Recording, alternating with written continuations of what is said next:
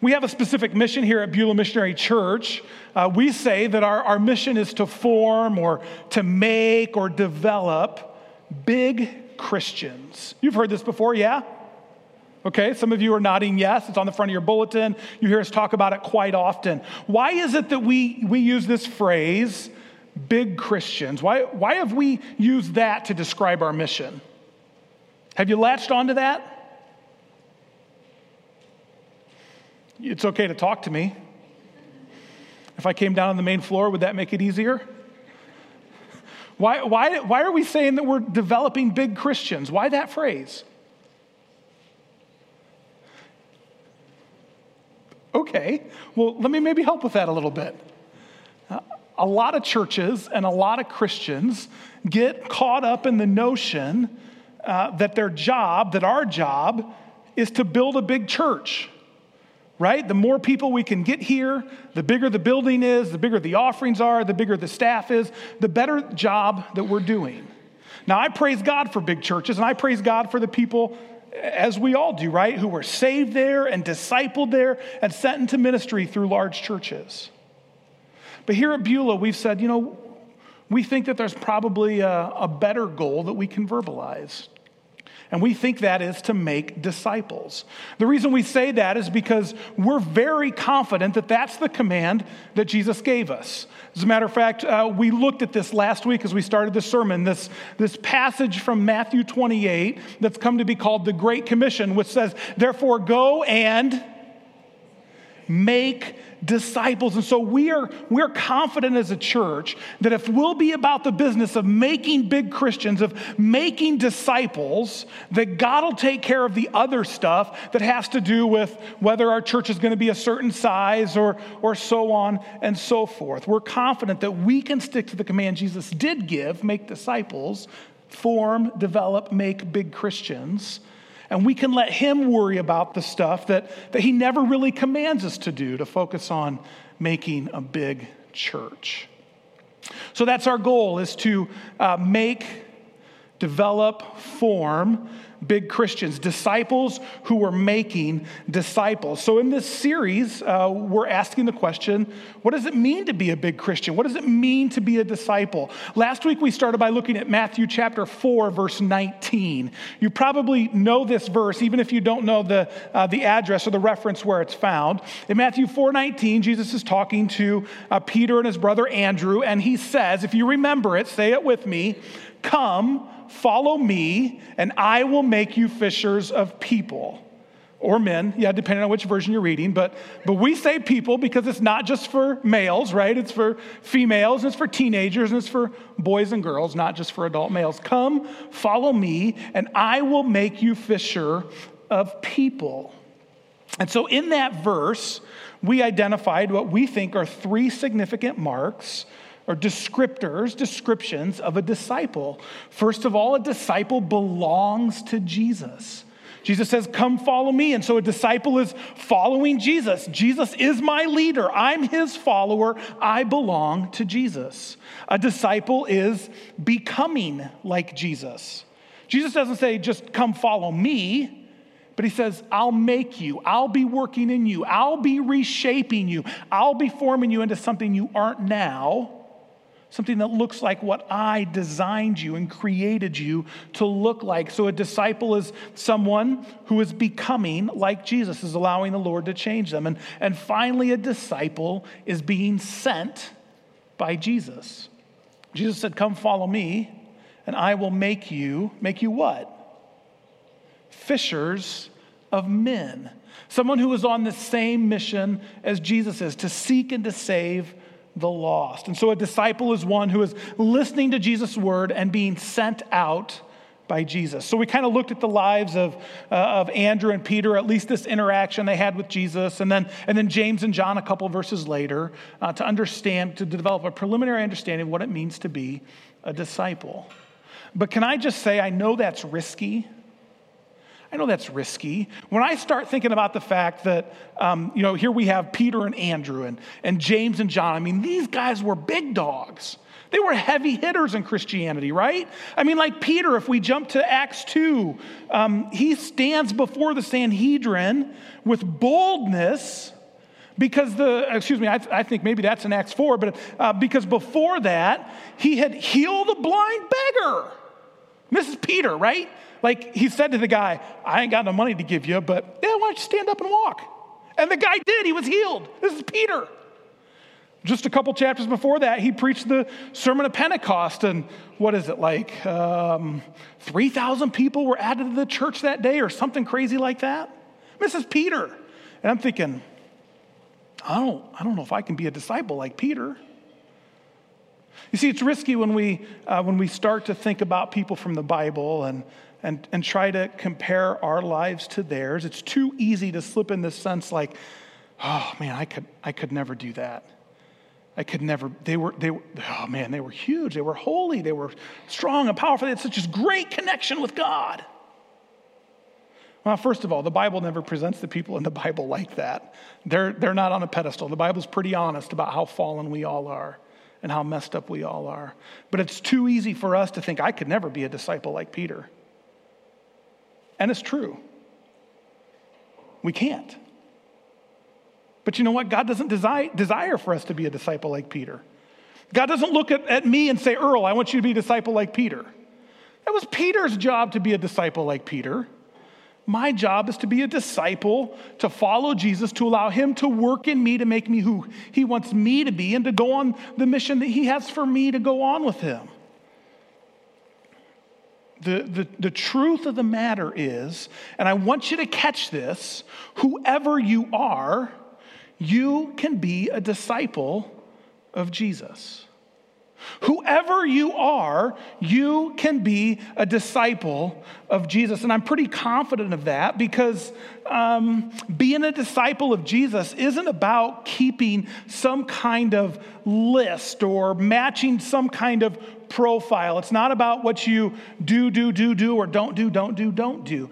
Being a disciple of Jesus is first and foremost about being in a relationship a relationship with Jesus. Now, not the kind of relationship where Jesus passes you a note and says, Do you like me? Circle one, yes or no. It's not just about like having an admiration for Jesus. It's, it's not about picking your religion like you might pick your political party. That's not about swiping left or right like you might on a dating app. The call to be a disciple of Jesus is a call into a relationship that defines every part of your life.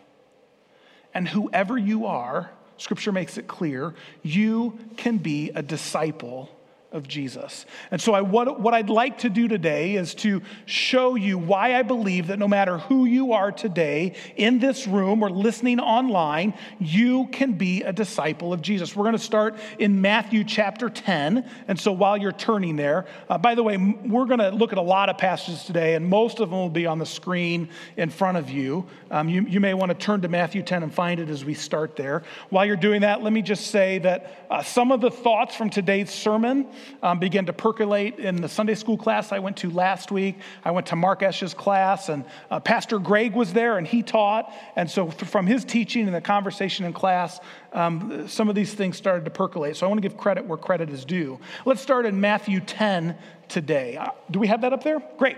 So these are the names of the 12 apostles. First, Simon, who was called Peter, and his brother Andrew.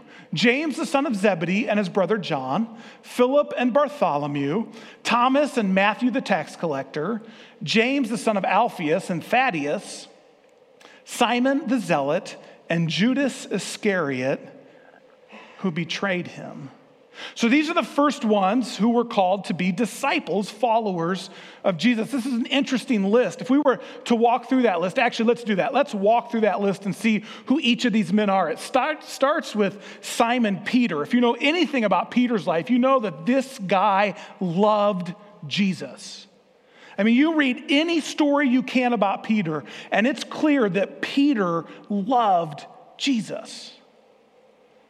But he was always tripping all over himself trying to show that he loved Jesus. You remember some of the stories, right? Like, like, like what are some of the popular ones? Um, the disciples are in a boat, and, um, and uh, it's the middle of the night, or, or at least it's morning before it's gotten light yet, and all of a sudden they see what they think is a ghost out on the water. It gets a little closer, this, this being does, and Peter realizes it's Jesus. And so what does Peter say to Jesus? Hey, if you tell me to come to you, I'll do it. I'll do it. I'll see, I'll step out of the boat and I'll walk to you on the water. I believe you can make that happen. And so Jesus is like, Well, yeah, come on then. And so what's Peter do? He gets out of the boat. He takes a few steps. And then he gets all nervous, thinking, I don't know if this can really happen. And he starts to sink. I mean, this is Peter. Like, he believed in Jesus. But he was constantly tripping all over himself and making these kind of rash decisions. There's a conversation between Jesus and, and Peter and the other disciples, and several of the gospel writers record this. And, and Jesus is kind of taking a poll, and, and, and he's not so interested in what other people think, but that's his question. What he really wants to know is where the disciples are at. He says, Who do people say that I am? And they go through this short conversation, and, and finally, Peter chimes up and he says, You are the Messiah, the Son of the living God. And Jesus said, Bingo. God has revealed that to you. You're right. You know this conversation. Are you familiar with it? Because you know what happens after Jesus takes his next breath, right?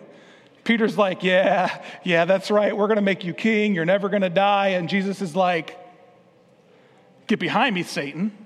I mean, this is Peter. He's impetuous and he's brash and he's saying these crazy things and, and doing things without thinking. And, and, and this is the first guy who was called to be a disciple, or one of the first guys, at least in this list. And so that's encouraging. Because some of you, some of us, are impetuous and brash at times. And, and the truth is, if Peter can be a disciple, so can we.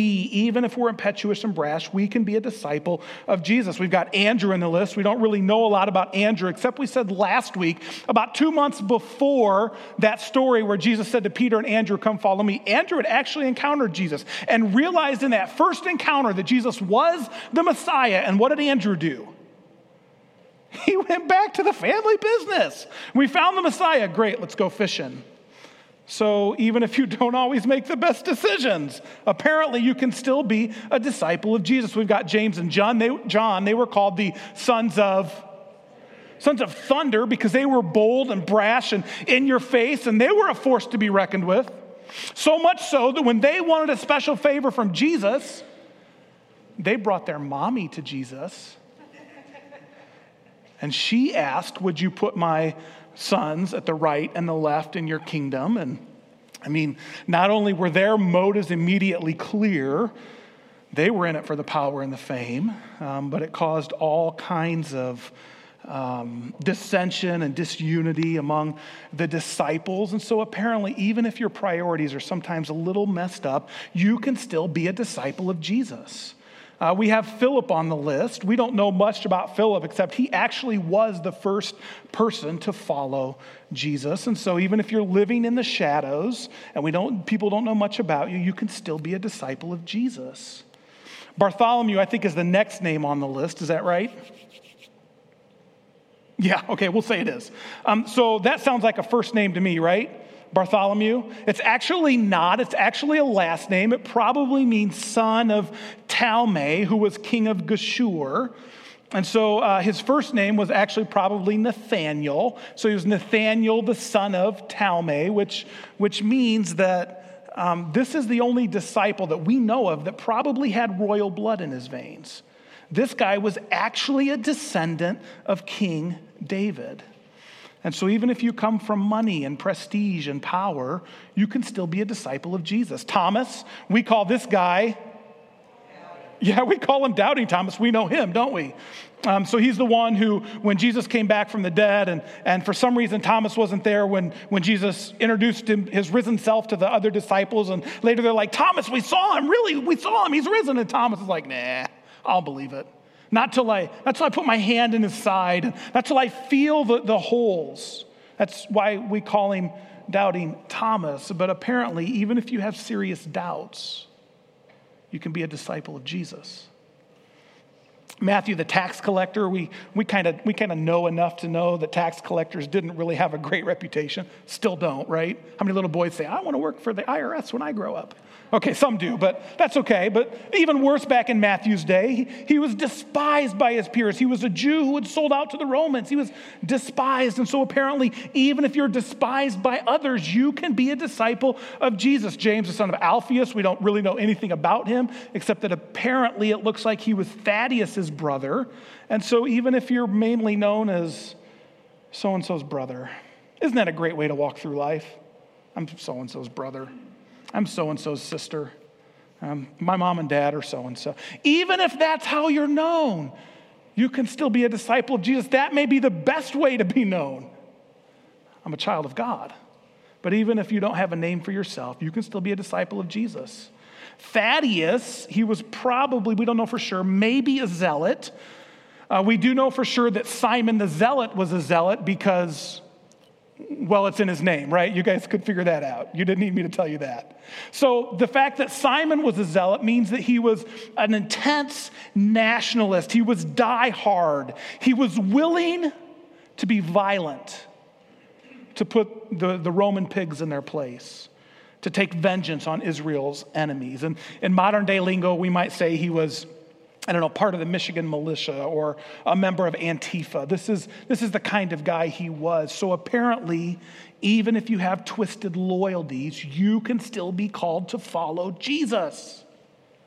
And then there's the last guy in the list Judas Iscariot, the guy who went on to betray Jesus, something that I would never recommend that you do. But notice he made the list. Jesus knew who Judas was and what he would do, and still called him to follow him. Because whoever you are, you can be a disciple of Jesus. It wasn't just men who followed Jesus, though. Uh, flip over to Luke chapter 8. Luke chapter 8 said the 12 were with him. Those are the 12 we just talked about. And also some women who had been cured of evil spirits and diseases. So, all of these women that we're going to mention apparently had some form of demonic control before Jesus entered their life. Mary, called Magdalene, from whom seven demons had come out, Joanna, the wife of Chuza, the manager of Herod's household, Susanna, and many others. These women were helping to support them, the 12, Jesus, out of their own means. And so, right at the front, we have Mary Magdalene, who, who Luke says was freed of seven demons. It's not a, I don't think Luke intended to say uh, that demon was Fred and that was Joe and that was Billy Bob. That's not the point. Luke is saying she was totally, completely under the devil's, under Satan's control. Her life was marked by bond, bondage that couldn't be broken until Jesus came along. And so, listen to this even if your mar- life has been marked by evil and the occult and satanic control, Jesus can break that and call you to be his follower. They mentioned Joanna, who lived in the White House, so to speak. Her husband was employed by King Herod. And so it, eh, this may be hard to believe, but even if you're involved with politics, you can still be a follower of Jesus. You can be a disciple of Jesus. Susanna, we don't know anything about, other than apparently, like all the other women in this list, she was wealthy. You know, wealth can make it difficult for be a, to be a disciple of Jesus. Jesus himself said that. But even if you're wealthy, you can still be a disciple of Jesus.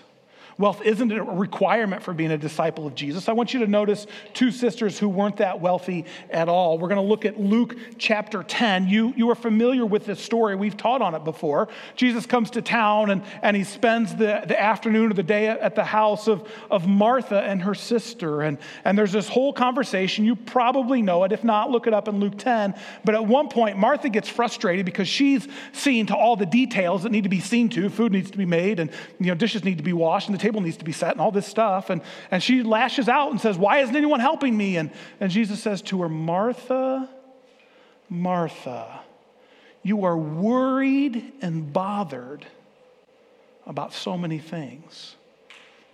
And so, apparently, if you're one of these people who always is worried and bothered about things that don't even seem to faze other people, you can be a disciple of Jesus. And not only that, check out John 11. John 11, 5, here's what, what it says. Now, Jesus loved Martha and her sister and Lazarus. So, kind of the hero of the story in Luke 10 is Mary. She's not even mentioned by name in John 11 because Jesus loved Martha. So even if you're worried and bothered about many things, you can still be a disciple of Jesus. And Jesus knows your weaknesses, He knows your proclivities, He knows how He's wired you, and He loves you all the same. Of course, Martha's sister was Mary, and um, Mary kind of had this issue maybe of being a little too honest at times. Notice what she says to Jesus in John 11 32. When Mary reached the place where Jesus was and saw him, she fell at his feet and said, Lord, if you'd have been here, my brother wouldn't have had to die. Where were you? What took you so long? And so, even if you don't always say the right things at the right times in the right ways, you can still be a disciple of Jesus. Mary wasn't the only one to speak her mind, though.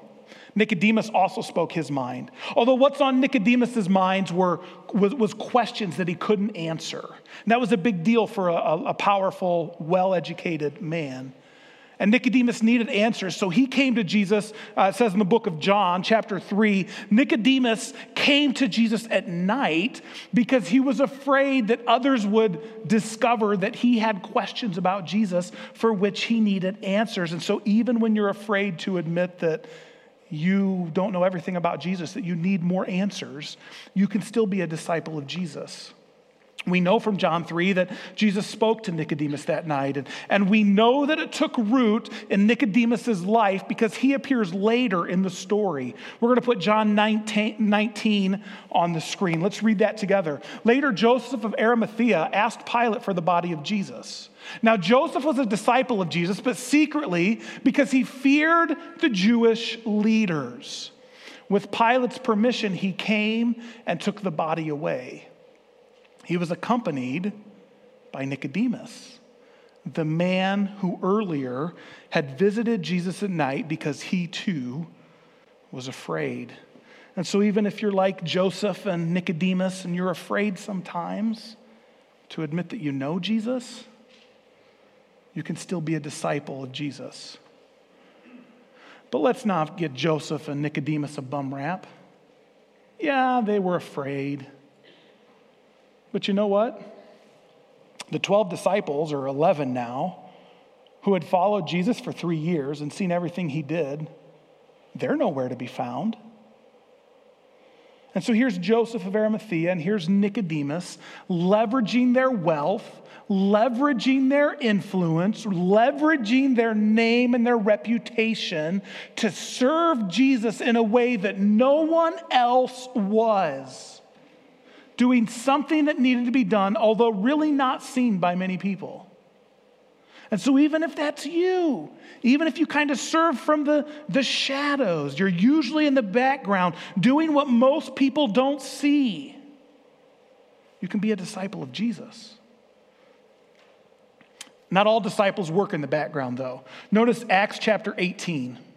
It says, Meanwhile, a Jew named Apollos, a native of Alexandria, came to Ephesus. He was a learned man with a thorough knowledge of the scriptures. He had been instructed in the way of the Lord, and he spoke with great fervor and taught about Jesus accurately, though he only knew the baptism of Jesus. So, this Apollos is an interesting guy. He's a Jew, but he has a Greek name, and apparently he's from Egypt. So, I don't know, figure that out. I, I guess the good news is even if you have all kind of mixed pedigree, you have all kinds of things coursing in your blood, you can still be a disciple of Jesus. But notice what Luke says about Apollos. These are, this is a high compliment coming from a doctor. He says he was a learned man with a thorough knowledge of the scriptures. He spoke with great fervor and taught accurately. And so I continue to pray and believe that there's some in this room today for whom your discipleship, your following of Jesus, will mean that you will apply your intelligence and your fervor to full time ministry. But even if you don't, You can still be a disciple, a follower of Jesus. Like we said in the beginning, discipleship is first and foremost about a relationship. And we see that played out in the very next verse here in, in, uh, in Acts. Verse 26 says, He, that's Apollos, began to speak boldly in the synagogue. When Priscilla and Aquila heard him, they invited him to their home and explained to him the way of God more adequately. We don't know a whole lot about this couple, Priscilla and Aquila. We, we really only know two things for sure from Scripture. First of all, um, they took under their wings this young Egyptian Jew with a Greek name and taught him the way of God so that he could uh, do his ministry with more accuracy. And secondly, we know about Priscilla and Aquila that they stuck their necks out for a guy by the name of Paul. And Paul describes that in Romans 16 when he says, I owe Priscilla and Aquila my life. They saved my life. And so, even if you think that all you've done is taking a younger believer under your wings and help them to grow a little bit, even if all you've done is stuck your, stuck your neck out for someone, that's okay. You can still be a disciple of Jesus. Speaking of sticking your neck out for someone, notice Acts chapter 15. Barnabas wanted to take John, also called Mark, with them. But Paul did not think it was wise to take him because he had deserted them in Pamphylia and had not continued with them in the work. They had such a sharp disagreement that they parted company. Barnabas took Mark and sailed for Cyprus. John Mark doesn't really have the best, the best track record at this point. Matter of fact, just a few years back, John Mark was hiding in the Garden of Gethsemane watching Jesus be arrested. And when someone confronted him, he split, he took off, he, he wasn't hanging around there. Apparently, that's what happened on the last missionary journey with Paul, too. Things got difficult, and, and John Mark left. He went back home. And so, uh, apparently, even if you don't yet have a great track record, you can still be a disciple of Jesus. But here's Barnabas sticking his neck out and saying, No, we need to take John Mark. And, and, and the, the disagreement between Paul and Barnabas was so severe that they parted ways. I got to tell you, I don't know what Paul was expecting. When he saw Barnabas stick his neck out for John Mark, I, I, why argue with him?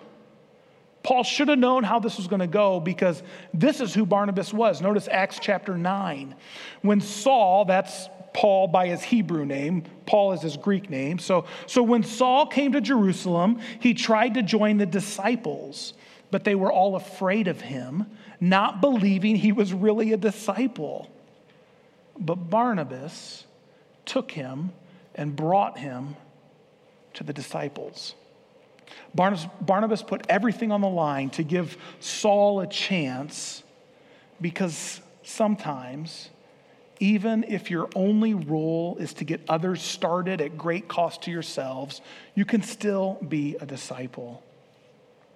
Which really brings us to the least likely of all disciples, at least as we have it recorded in Scripture Paul.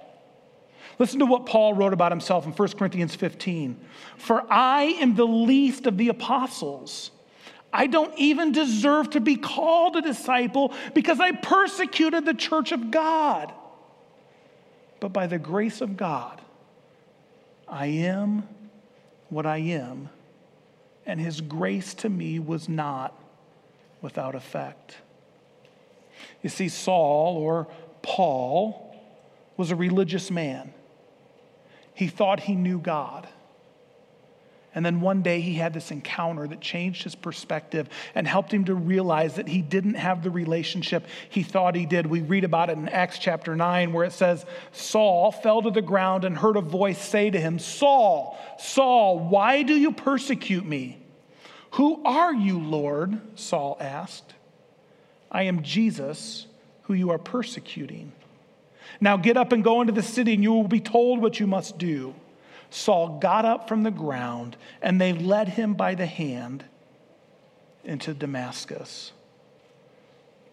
And so, even if you think that your past disqualifies you, even if you think that you've done too much, you've gone too far, you've been trapped too long, you can still be a disciple of Jesus. Yes, you are who you are but the grace of God can have great effect in your life. You can have a relationship with this Jesus Christ. God's desire for you is so great, and His grace so much greater that no matter how worthy you think you are, no matter what you think you've done that ought to disqualify you, no matter what you would look at, look at yourself and say, I don't have that characteristic or that thing, no matter what your resources are, or no matter what your personality is, or no matter how learned you are or educated, no matter what your, uh, your past is, your present is, it doesn't matter. If Jesus says to you, Come follow me, you can be a disciple of Jesus. If you'll respond in obedience, when Jesus whispers to you, Come follow me you can be a disciple of Jesus. You can belong to Jesus. You can become like Jesus. You can be sent like Jesus. This track record of disciples through the scriptures helps us to understand that it's not because of anything we could ever do. Jesus doesn't say, Come be my disciple, because we can add a whole lot to what he can do.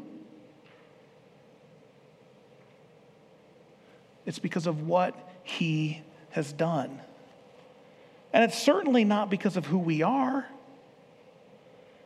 it's because of who he is.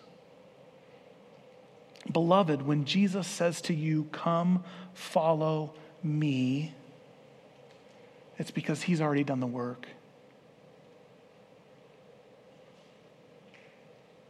And because he wants to do that work in you. Of course, the work I'm talking about is the death and resurrection of Jesus Christ. We understand that, uh, that Jesus came and died on the cross because each of us has sins that need to be dealt with. We are sinful, we're, we're, we're rebels, we're enemies of God from the get go. But because Jesus died on the cross as a sinless man, we can be forgiven. And because of that work, because we can receive his work and we can be forgiven, we can hear Jesus say to us, Come, follow me. And it's this work that Christ has already done and wants to carry out in us that we remember when we celebrate communion. Communion is an opportunity for those who are followers of Christ uh, to gratefully thank God for the work that Jesus Christ did. Anyone who is a follower of Jesus Christ is welcome to receive communion here with us today. You don't have to belong to our church. You just have to be able to say, um, by God's grace, I've been forgiven because of what Jesus Christ did on the cross. I'm going to ask those who are serving communion if you would please make your way down to the front and come right up to the table here. As they're coming, let me just say we're going to uh, we're going to pass these plates, and you'll find as they pass by they have both uh, the juice and the bread on them. Please take a cup and please take a, a piece of the bread and hold it after everyone has received uh, their elements, then we'll partake of them together in prayer.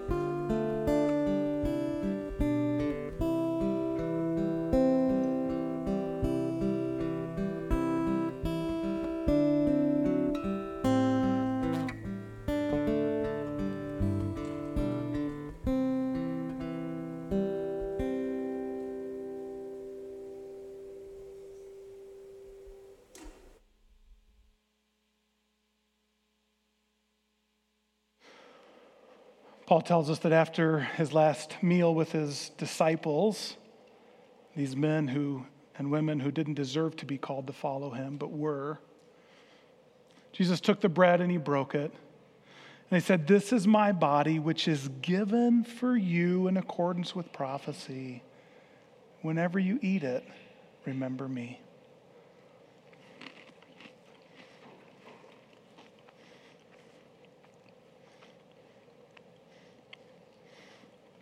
In the same way, after dinner, he took the cup and he said, This is a, a, new, a new covenant between man and God is sealed with this, my blood. Whenever you drink this, remember me. Let's pray together. Heavenly Father, we thank you because you loved the world so much that you sent your only Son to die a sinner's death in, in my place, in our place. He who knew no sin took on the sin of the world, including mine and ours, so that we could be your children. And Father, we thank you that the work of Christ doesn't stop there, but that he continues today to say to boys and girls and teenagers and men and women, Come, follow me.